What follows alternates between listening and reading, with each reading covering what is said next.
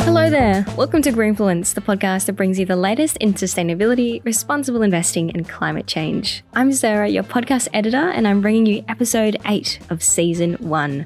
Welcome to part 2 of our finale for season 1 with Dean Rad, a social impact investment associate at the New South Wales Treasury in Australia. In this episode, Mai and Vis continue their conversation with Dean, where he explains his role at the New South Wales Treasury, including the thought process behind social impact investing and how working in the public sector compares to his experience in the private sector. If you haven't listened to part one with Dean, I recommend checking it out in the previous episode, episode 8. You're welcome to listen to it before or after this episode, whatever suits you best. They're both very, very insightful. Before we continue with the episode, the Greenfluence team and I would like to give a huge thanks to our guests who have come on to share their experiences and knowledge with us in season one. We've truly learned a lot from you all, and we're very, very grateful for it. Thank you as well to our listeners on the other side of this podcast. Thank you for tuning in. If we've piqued your interest and you'd like to share your thoughts or hear what other Greenfluencers are thinking, please feel welcome to connect with us on Facebook and LinkedIn. We'd love for you to be part of our Greenfluence community. Now, here is part two with Dean Rad.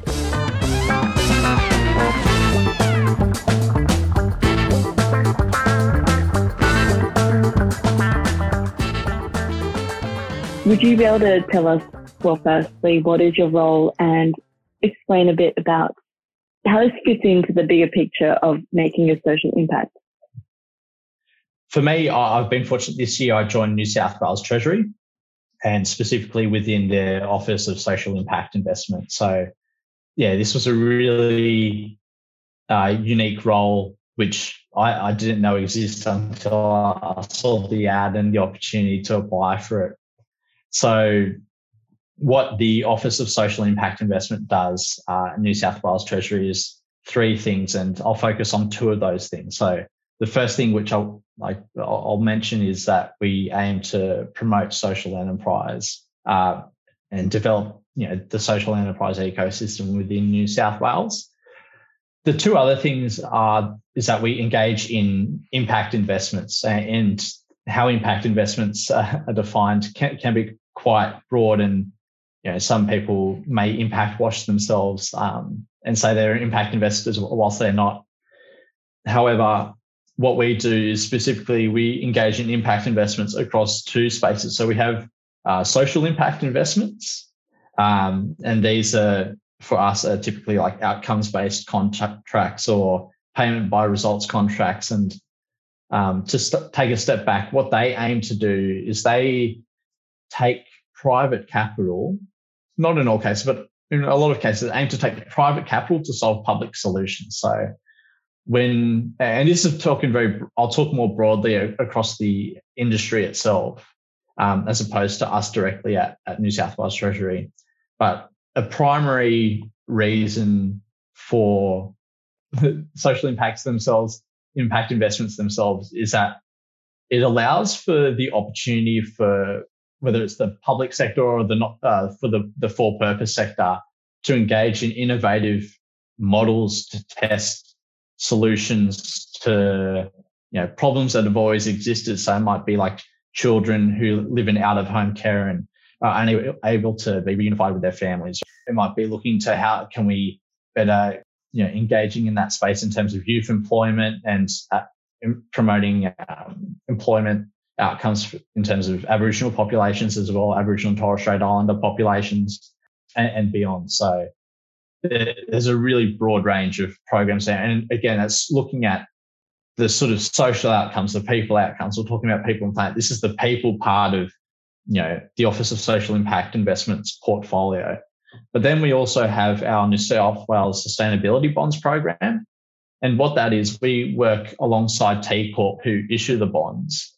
And we do two things primarily at the Office of Social Impact Investment. So we look at what are some projects that we have in the pipeline as New South Wales government that promote sustainability outcomes? So do they, they, do they have green outcomes or do they have social outcomes? So some examples of this could be we've got you know the Sydney Metro. So we have an asset identification um, program where we look at okay, like what you know projects are in the New South Wales pipeline uh, that promote sustainability. So is it low carbon transport like light rail or you know metro? Is it um, you know sustainable wastewater management programs? Is it you know programs that have maybe a social lens? So this is the sustainability part of the social, um, like the social part of the sustainability bonds, like to help improve disability, like disabled access to train stations, for example.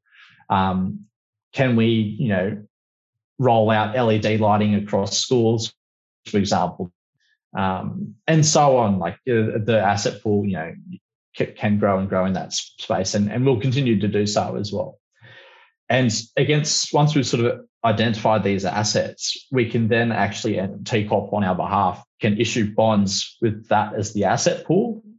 So once they issue those bonds, um, once they issue those bonds, like there, there's a few benefits to it. Like investors have the opportunity to engage in a traditional vanilla type government bond, which you know yields quite a low yield at the moment, given the sort of fixed income interest rate environment.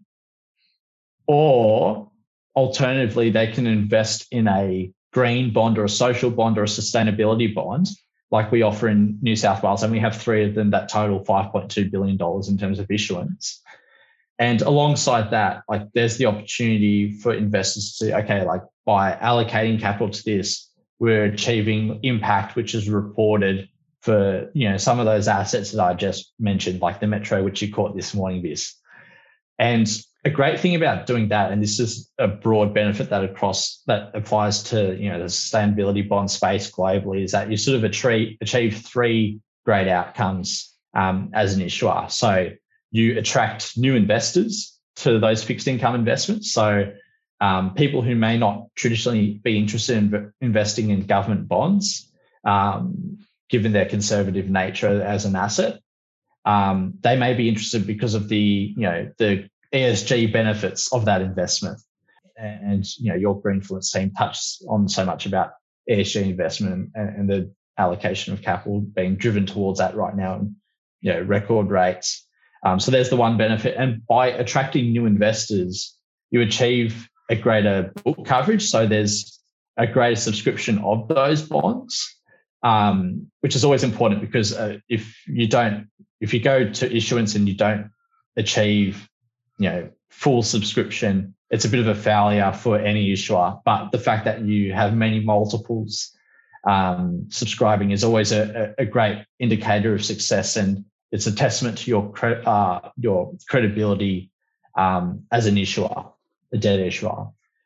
Um, and the benefit of again having higher coverage and more investors um, being attracted to those issuances is that it helps drive down the cost of debt because there's increased competition for the same issuance. So then you attract like a premium, or industry calls it a greenium. So you actually can issue cost of debt and you can acquire yeah capital for lower rates, um, which is a big financial incentive for governments and debt issuers to engage in things like sustainability bonds or sustainability linked loans and bonds, which um, is an even newer growing space. So, yeah, that's those are what we do across the um, across the team at the Office of Social Impact Investment, and yeah, very fortunate to be engaged um, quite intimately with the social impact bond space and be actively involved in the like the managing and monitoring control of those investments, but then also be involved in um, the sustainability bond side where we engage in, like I said, the asset identification, but also, you know, once those bonds have been issued, we engage in the reporting of those um, you know the impacts of those bonds too. So that's the second part of that program. So the asset identification and then the reporting of those bonds in terms of impact and performance. From a personal perspective, what excites you most about being in this role? Like what kind of drives that passion of you know being here? You enjoy it uh, more than your other roles? Yeah, it, it's an interesting one. I'll, I'll have to be very honest. Like, I loved the intellectual exercise of performing an evalu- evaluation back in um, at PwC. And I think the reason why is because it's purely philosophical. Like what something's worth to one person is worth something completely mm. else to someone else. So uh, the best example of this, again, going to like renewable technology and you know battery storage and things like that is, is Tesla. So Tesla is the most valuable car company in the world. However, the amount of cars that they make and produce, and they're worth more than multiple like traditional car companies put together. So Toyota, Ford, and so on. However, they manufacture like only a fraction of what those car manufacturers manufacture. So it's sort of the value question you ask yourself is like, how can this company like Tesla be worth so much more than other companies who combined make many times more cars than Tesla themselves? And the the debate would be if you're if you ignore the long term and you just think, okay, like based on my inputs and outputs, like like Toyota and Ford have to be worth more. But then it's it's more than that. It's like okay, like how do we value you know the long time move towards electric vehicles and the fact that Tesla has first mover advantage on that. How Tesla has got AI infrastructure built into those cars and the more those cars drive on the road, the more intelligent they become and the better they become and and so on. And you know, the fact that they're engaged in battery storage as well and that's going to be so important in terms of we've got increased renewable electricity generation. Where does that power get stored to ensure there's a baseload supply and that there's reliability with the energy grid, not just, you know, sustainability of the energy grid, along with the affordability considerations as well. So yeah, like that was a bit of a, a like a digression from um, the current role, but that's one thing I, I loved about that and I think the great thing about this role is sort of being able to take that finance toolkit that you learn, whether it's in university or in those, like doing what I've just described, and applying it to social, environmental, and sustainable outcomes. It's, yeah, it's the opportunity to do something that's so broad and general. So, for example, what I just described is a very technical, like single disciplined thing. Whilst whilst I work at the Office of Social Impact Investment, my role is so broad and general and diverse, and it allows me to like leverage on knowledge and skill sets from so many different areas. And I'll, I'll give you an example. So, if I'm working on a social impact bond, you know, if I'm working on a on one of our social impact investments, hypothetically, and we're looking at the performance of this social impact investment, to understand the performance of something that involves a social outcome, I may need to have a social work understanding to understand, you know, how does this program actually impact the people that we serve? So there's almost like a grassroots volunteering social impact, social work side to what we do. And sort of once I understand, you know, what is the like social impact of what we're doing, or if there's issues in terms of how, you know, a program's being delivered to impact the people that we're attempting to serve like what can we like how, how can we ensure that we measure that effectively? So i've got to have like an understanding of statistics. And once we sort of are able to take what we are seeing like and understanding qualitatively from the feedback and measure that quantitatively and, and we identify say there is an issue with a social impact investment like what's the course forward? Because we don't want this you know, innovative program or policy to fail, especially when there's, you know, capital at risk or, you know, there's there's outcomes that we want to achieve, you know, socially. So what we then aim to do is maybe we'll engage in a restructure, but by engaging in a restructure, we need to sort of engage with stakeholders. So there's a lot of people management and stakeholder management there, you know, and use of negotiation skills and so on. And once that's achieved, and hopefully that's achieved, well, yeah, I guess we agree on a restructure. I, myself, I'll then have to, you know, help draft and review deeds of variation. And I'm not a lawyer or a law student. That's probably something you're more familiar with, Mai. But know, I have to sort of, you know, engage in what some what would be something a lawyer would typically do. Um, and as a part of this restructure as well, would have to consider, okay, if we're changing the risk for reward dynamic, like what are the sort of payoff matrix, like matrices that uh, are being applied. So I'd sort of have to use my finance brain and you know take that whole concept of risk and reward and model that out to work out okay if we're going to restructure and we're going to change the risk profile, what's the appropriate return profile to match that? And then yeah, once that occurs, it's sort of like communicating to you know our sort of superiors within treasury and within government. So engaging in the political side is like okay, this is like the impact of this restructure and and this is like how it's going to better enable state outcomes and uh, improve the fiscal performance of the state and, and so on. And yeah, it's just I couldn't think of a more broad, generalist, diverse role than what I do. Like everything you know and learn can be used.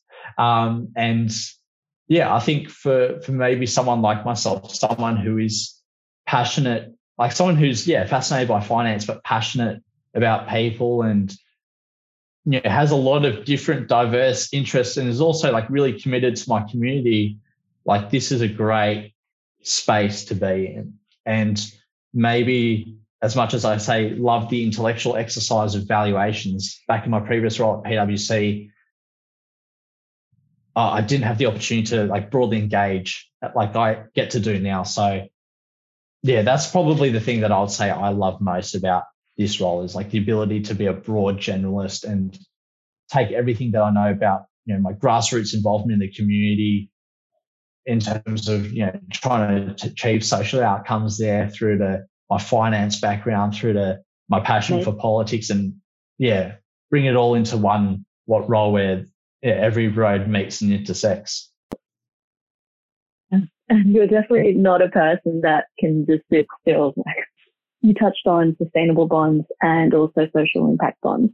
Um, but you know, for example, greenwashing and also you know false claims is quite an issue now in the ESG industry, and mm. lots of firms, as you see, are suddenly wanting to move because it's a trend, and they're jumping into it blindly without having proper processes or reporting in place. So what we're kind of concerned with is, you know, how can they validate um, and ensure that their environmental and social credentials are robust?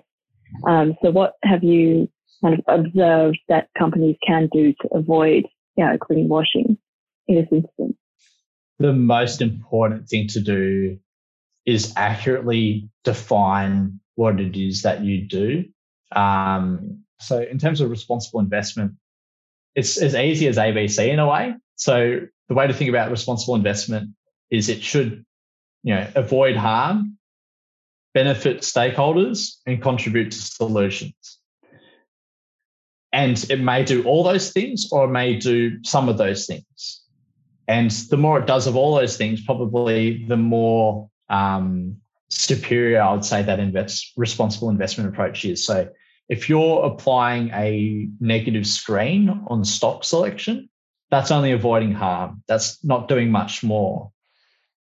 Whilst if you go to the other side of the spectrum, which I would say we at OSII or the Office of Social Impact Investment lie on, we actively engage in social impact investment. We'll you know, not only are we trying to avoid harm, but we're looking to benefit our stakeholders, the participants in our programs that we help, you know, to structure finance for.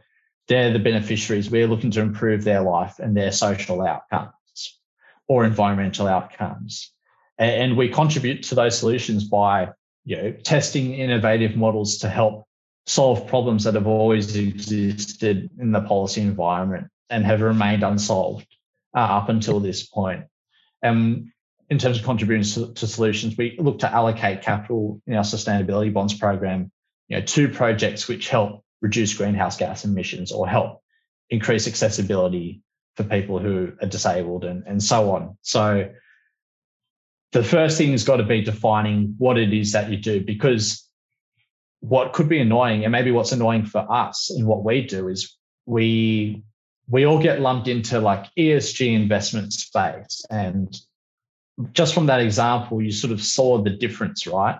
But for us in an impact investment, like impact investment really refers to you know, investments made with the explicit intention to generate positive social and or environmental impact alongside a financial return and then measure this impact as well and, and ideally the, the key difference between impact investment and those other types of approaches is that ideally an impact investment will also provide additionality.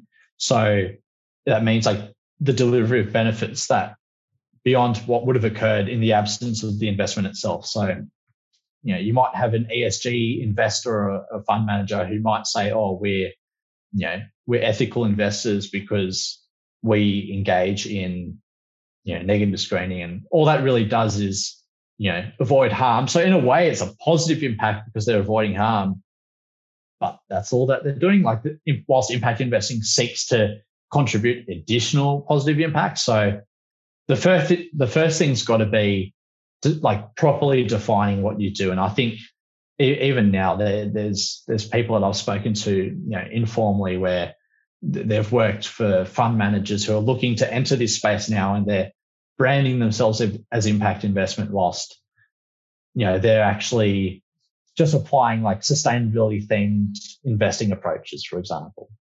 So yeah, it's it's it's a controversial one, but I think that's the first step, defining you know what is your investment approach and marketing as as such. And like I think it's important for us to call out where that's not the case. Uh, and yeah, being clear about those definitions. So like the Responsible Investment Association of Australasia, I think does a decent job in highlighting those different approaches. And yeah, that was the reference I made to your previous guest, Tom Bunting, who's who worked with them. Um, in terms of you know going forward from there is then maybe looking at you know, what are the measurement outcomes that you then do apply to ethical investing? So, you know, for our social impact investments and bonds uh, and payment by results contracts, looking at what is the best quantitative metric that can highlight the impact that we have. And and by choosing the right measurement that helps then you know, in terms of reporting perspective so we can actually demonstrate this is the impact from the investment itself. Whilst then maybe like looking at the sustainability bonds front, um, you know, there is global organizations that exist, uh, like the International Capital Markets Association, which has sustainability bond guidelines and green bond principles and so on, um, which help, you know, encourage issuers to issue a framework based on four key components. So like it's identifying what the use of your proceeds are, what's the process for you know project evaluation and selection. So how does it meet you know certain environmental goals? Are these like not that it's a criteria, but are these aligned also to SDGs and things like that? How are these proceeds then managed? That's the third thing. And then fourthly, like reporting, like how do we report on that impact? So putting frameworks together which enable reporting and process around that help improve the integrity in that case of a sustainability bond issuance. And then again, you can engage third parties, so you can obtain external reviews on those frameworks or you know continuing opinions and third oh you know second party opinions on or you know third party assurance on um, the ongoing reporting as well. So these are probably some measures that we take actively to reduce impact washing, greenwashing, and everything in between. Yeah, that's a very good point. Now, taking a more broader a broader approach. Um, so, as I alluded to before, there's been a growing trend of young people wanting to have more purposeful careers and wanting to align with employers who align with their values, and that's something that you know Maya and I really want to focus on as well with Greenfluence and bringing people into this sort of field. So, why do you, firstly, why do you think uh, that's the case? And what trends are you seeing in the demographics within the social impact sector? I wouldn't be able to say I have a clear point of attribution. So, if you were to ask me to provide something with a high degree of confidence, uh, I don't know if I could come up with a significant, like something of statistical significance uh, in terms of um, testing a hypothesis um, to leverage probably some of the stats work that you guys do at the uni. Um, however, like I'd, I'd be interested because I think one thing that's maybe accelerated it in a way is social media. And I think as well, like like a lot of people get behind causes, you know, like Twitter was the first thing that really helped to drive social change and you know, the whole Arab Spring, for example, it's been cited that Twitter was the driver for that. And sort of now when you see um, like maybe over the last two years, some of the social causes that really seem to get great media attention, unfortunately, like maybe driven by tragic events is, you know, things like Black Lives Matter, um, in light of, you know, the George Floyd incident. So you've got people like really thinking about like how can, how, how can we be more, you know, cognizant of racial inequities that might exist? How can, you know, policies around policing be adjusted to reflect this?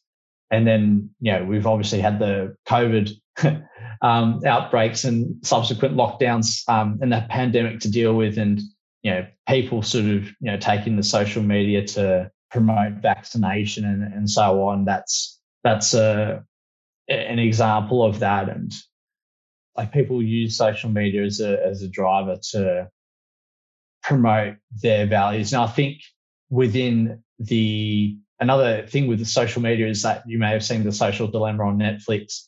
Social media does have the tendency to put people in thought bubbles in mm. a way. And I think young people on average are more progressive. Um, and that's probably reflected in terms of how we vote as well. Um, whilst you, you know typical older voters may vote more conservative on average, and as a result, because we're sort of in this sort of progressive thought bubble in a way via social media, I think maybe there's like a like social media causes crowd behavior, and because there's a crowd behavior that exists around you know progressive values and ideas and causes, we as a result are more pursuing of that. This is like one like this would be my that would be one of my sort of yeah sociological hypotheses, which I have absolutely no uh, no expertise in confirming or clarifying. But that's one like hypothesis. But again, to the second part of your question, in terms of the trends that we're seeing, I think around the social impact sector, I think maybe one criticism in the past was that people who may have worked again, this is broad generalization stereotype, and it's not reflective of what I've seen. But one common stereotype that I heard, for example, was like, oh, some of the people that say work in the not for profit sector or the for purpose sector, because there's less remuneration involved, that you typically attract a lower quality of employee, for example. Again, hypothetical. Or if you don't attract those people, you attract people who are genuinely passionate about the cause and its purpose. And what I'm seeing right now is that some of the smartest, most intelligent people that I've come across work in this space.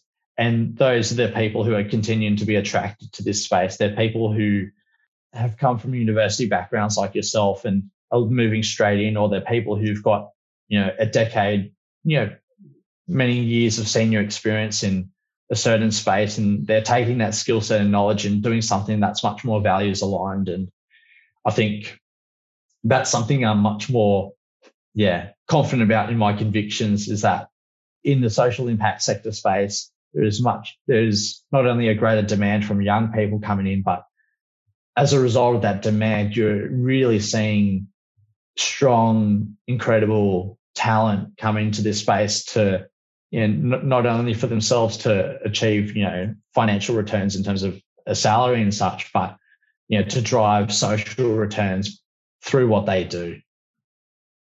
Your idea of of social media being a key influence for young people is is I guess definitely correct because I think we're seeing now a lot of young people are choosing their career based on causes and normally they choose it based on what they're good at. Like say i want to i'm good at math and physics i'll do engineering. But now it's like i'm i feel strongly about this course let me use my skill set for it. And i think that's something that you've done as well a more broader question, and I think a lot of our listeners and myself very interest are very interested in, is what the transition has been like from the private sector, hmm. where I think a lot of people feels very is very like fast paced, to I guess the public sector, where I guess you're serving the community more directly. In a way, I could be wrong here. So, in which sector do you think young people can make a more tangible impact? A rule of thumb that I give myself as advice, and I think it's probably appropriate for most, is the best advice doesn't i think i think the best advice doesn't come from when people have gone down a certain route and say oh what i've done that's best for you as well. I think the best advice comes from when people haven't done something and really regret it and say oh i this i wish i did this. This is what i would have done differently. So i might go the other way to both of those and say, I think what's awesome about being young and creative is that and enthusiastic is you can take that and be enterprising. And I think I'd encourage more and more young people to do that. There is obviously like the the traditional pathways that exist and both are great. But if you if you've got a unique idea, you've got the youthfulness and the enthusiasm to to really strive with it. I'd encourage that. And it, again, you, you may succeed, you may fail. Um, it's not something that I've done either, but it's maybe something that I, I wish I did do more so because maybe there's the opportunity to back a new technology you know, that delivers superior, far superior impact than being, you know, a, a small part of a, a big cause, for example, or yeah, and that helps take society to the next frontier that would be my my recommendation out of what I haven't done. Um, but what I have done, going from private to public sector. Um, so this is where I have a biased opinion. So I, I tried the other um, recommendation. I have, I have no inherent bias in a way. I think what I like about the pathway that I took, so this is a bias response, is that places like PwC Australia in particular are fantastic institutions to learn. Like I said, the opportunity to work across a diverse range of clients, across a diverse range of industries, across a diverse range of outputs in terms of deliverables that we're looking to provide. Those things give you a far superior, in my biased opinion, skill set than eh, like you know doing one process type role and that that's it. Because I think when you're then say go into a sector where you want to have tangible impact, impact sort of needs to be considered in a whole of society context, right? Because maybe one positive impact that you're having may have a negative impact in another way. And, you know, these lockdowns have been a great example of that. We've had a positive impact of reducing COVID related deaths, but we've had a negative impact on individuals' mental health.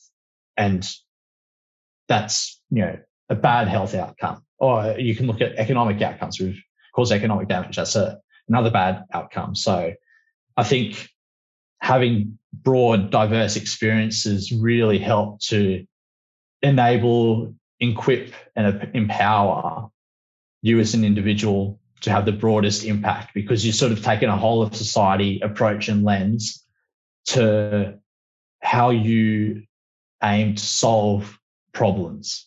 And I think that's something that I perceive valuable in my own experiences.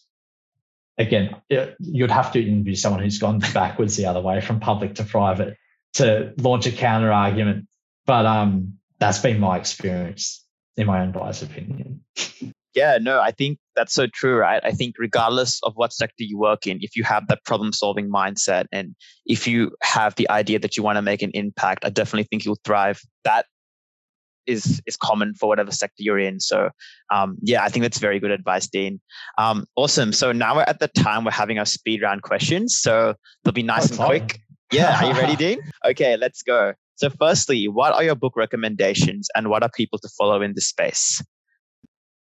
I'll, I'll, I'll go backwards so people following this space, a bit of a pitch for you guys. Anyone who's been on this podcast, I guess they're the most aligned to the people who are interested in listening. So I know you've had a few great guests already, and you've got many exciting ones in the pipeline too, which I'm sure you'll reveal. And I won't be the ones to uh, the one too, but yeah, anyone who appears on this podcast is a great start, given um, the passion and interest for this space. And then maybe more personally, because this is a person who one of the people who primarily inspired me to go down this route is uh, Professor Muhammad Yunus. So again, the the founder of the Grameen um, Bank, uh, the Nobel Peace Prize winner.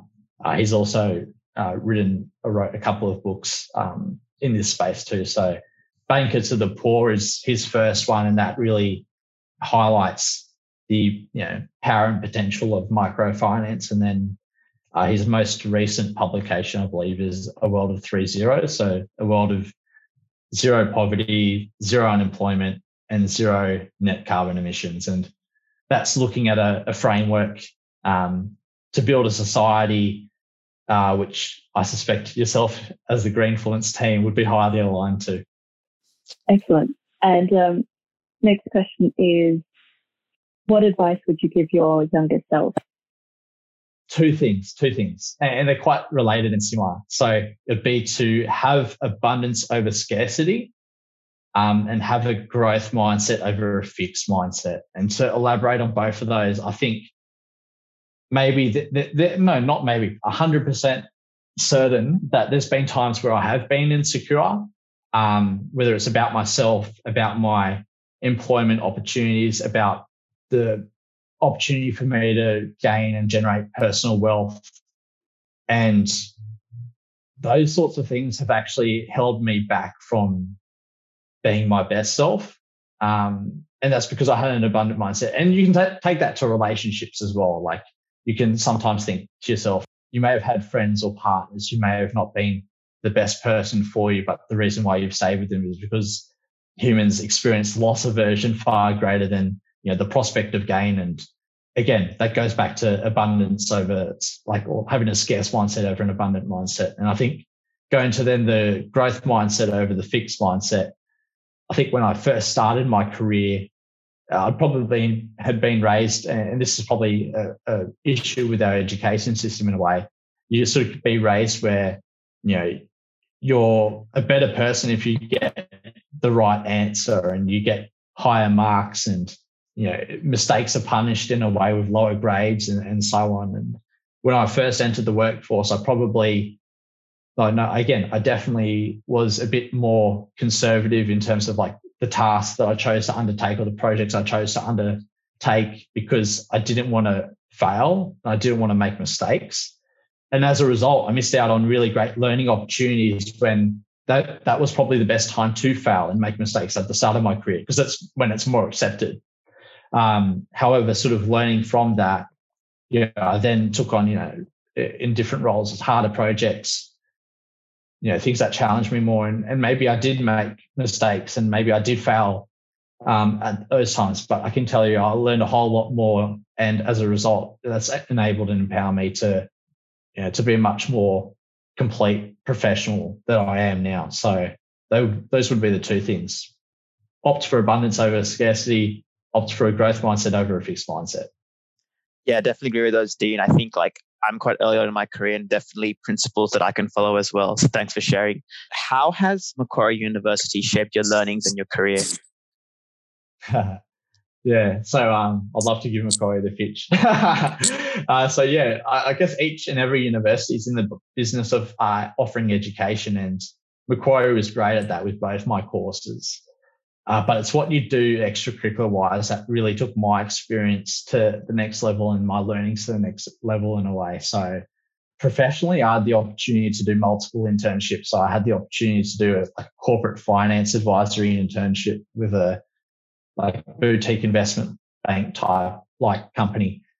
Whilst at Macquarie, I had the opportunity to then do the ethical human rights supply chain internship I even had the opportunity to go overseas and do a finance internship with Restless Development in India. So I got all that practical experience beyond, you know, just the degree. And whilst being overseas doing volunteering, I also had the opportunity to do a scholarship and travel to Colombia in South America and do a unit on Latin American culture as well and learn Spanish and learn how to salsa and stuff in Colombia, which is not, not what I was expecting from a finance degree, right? Um, yeah. But yeah, th- th- that's useful on dance floors in a way.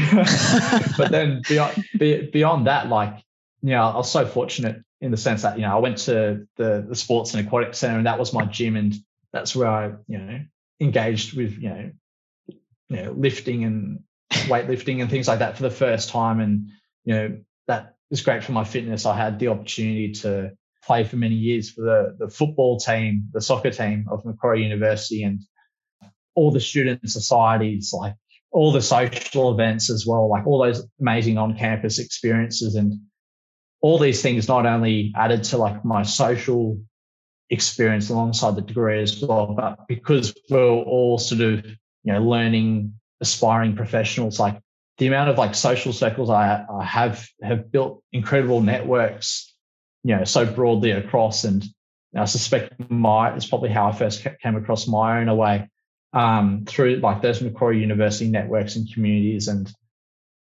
yeah, th- those have proven invaluable. Like uh, from time and again, like if there's been people I need to call on for a certain expertise, or if there's a community event that I'm looking to um, help lead and run and I sort of can look back and think, okay, who was in what society and who shares what set of values, and those can be strategic people that I know who are going to have buy-in to you know something that I'm trying to lead or promote.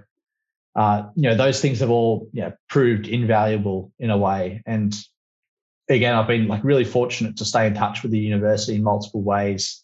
Um, having also like been formally employed whilst I was working there to promote the university itself and speak to school students about opportunities and yeah, be involved in coming back and speaking to like a like last no this year actually I was fortunate to like speak to like the advanced corporate finance class about valuations and it was ironic because that class I spoke to was the very last class that I ever attended, for example. So there's a nice, nice sort of, yeah, nice full circle in a way um, to, you know, go from being a student to you know, teaching the students and again, sort of opportunities like this. And yeah, there, there's a, a, few other opportunities like, you know, with, with the university as well. So watch this space. Um, yeah, you do have a lot of insights and I think your journey is quite special to be able to share to other students.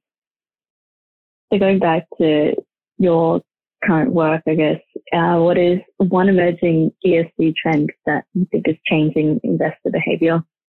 I think I'll respond to this with my corporate finance hat on and say capital allocation. So there's an undoubted huge shift towards responsible investing and impact investing and so on uh, in terms of capital allocation. And probably the most recent stats that I can give you on this is that you know the Australian impact investment space grew to 1.2 trillion. Oh, the not impact investment space, the responsible investment space grew to 1.2 trillion dollars um, in 2020, and, and, the fastest growing space within that is actually the uh, impact investment space, which I'm in. But that's primarily been made up of you know green, social, and sustainability bonds because they're so large in issuance. So, you know, the space is growing. I think the the statistic that I saw was that the responsible investment industry in Australia has grown 30 times faster than the broad just Australian investment management industry. So that's um and that was from the RIAA as well. So that's the trend that I'm seeing. Uh, that's the trend that's obvious the capital allocation, but probably the turn um, again the corporate finance hat on. The challenge is uh, returns expectations and sort of remain a challenge in the Australian market. So there's a lot of talk and commitment to ESG and wanting to drive impact. But then when it comes to, okay, like, are you as a investor willing to put your capital at risk or receive a suboptimal return as a, like in, in, in a trade for that? There is actually hesitancy. And I think maybe a diagnosis for that is that if you're to compare Australia to other countries, we've got you know, countries like America where there's much greater philanthropic foundations that exist to gift and and donate and invest far more generously into the social impact space, like impact investment space and the philanthropy space, and are happy to put their capital at risk um, and not be too concerned with the returns expectations. There's a larger community for that in America you could argue it's because maybe some of them get taxed less um, and are happy to give it away. But also, like, yeah, I think, another argument you can make is that there's a lot more wealthy billionaires in America too. Um, but that's a that's a typical trend. Whilst you know, in the Australian impact investment space, particularly, you know, we do have you know traditional institutional type investors, whether they're yeah, financial institutions or super funds, and you know the super funds in particular have the expectation um, you know to generate returns um, that are in the best interest of their their stakeholders. So you know there there has to be a profit lens to that. You can't sort of be destroying you know super fund members' capital as a result of wanting to engage in you know certain social impact investments, which may be risky or may have a lower risk return trade off. So yeah, that remains a challenge in Australia. But I think as this space grows and acceptance grows, hopefully those sorts of you know rates of return that are expected and the cost of capital that's placed upon social impact investment declines. And I think I take comfort and inspiration out of the Australian venture capital space in this regard, where the, if I was to look at a company like Blackbird, for example, they probably, or they, yeah, struggled probably to find an appetite for venture capital and VC funding when they launched their 2012 fund, their first fund. And if you were to fast forward almost a decade on, you know, there's such a huge appetite to put capital in and finance in to find out what is the next, you know, Canva and Australian startup space, for example. So hopefully we have the same sort of outcome 10 years from now for the social impact investment space. Yeah, definitely um, a very exciting time for the social impact space and looking to see the impact you baked in. And then lastly, where can listeners go on to learn more about you and your organization? We do have a website for the Office of Social Impact Investment. Um, so it is uh, just consulted Google now. It is www.osii, which is so www.osii.newsouthwales.gov.au. We also have a Twitter um, for New South Wales Office of Social Impact Investment. You can also, like on the OSII website, which I first mentioned, we have a newsletter which you can follow and stay up to date with what we do. Uh, and I think other great ways to stay in touch with what we are achieving broadly with our um, New South Wales Treasury team in particular is to give to give our Treasury New South Wales Treasury page a follow on LinkedIn.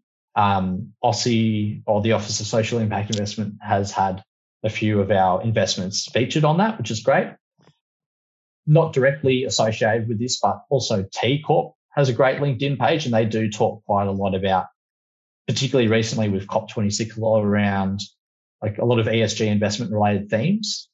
Um, and there's some really great thought leaders in that space in the context of asset and investment management. And then just lastly as well, if you'd like to find me on, on LinkedIn, you're more than welcome to connect. So my name is Dean Rad. It's spelled D-E-E-N, um, different to the traditional spelling last name is Rad, R A D. And um, I think the great thing about having a non traditional spelling is uh, I'm the only one on LinkedIn and, and, Facebook and all those other platforms. So that's awesome. And we'll be sure to put other links to those organizations on our show notes so our listeners can easily um, click on the link and have a look amazing. at all the amazing stuff that's being done.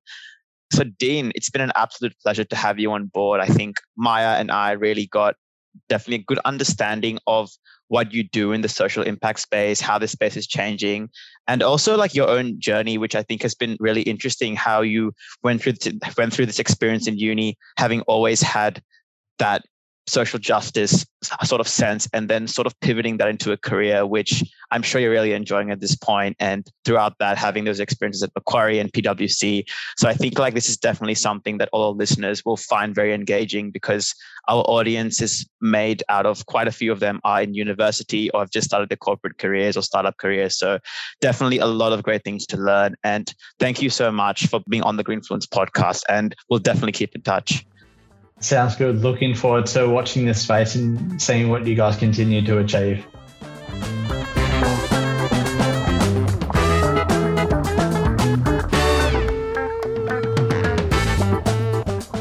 What did you think of part two with Dean? I am fascinated to learn about the processes and questions that go into investment projects at the New South Wales Treasury. I'm encouraged to hear that a significant amount of thought goes into the social and environmental impacts that are made. We'd love to hear your thoughts, so please connect with us on Facebook, LinkedIn, and subscribe to our podcast to keep up to date with the latest episodes.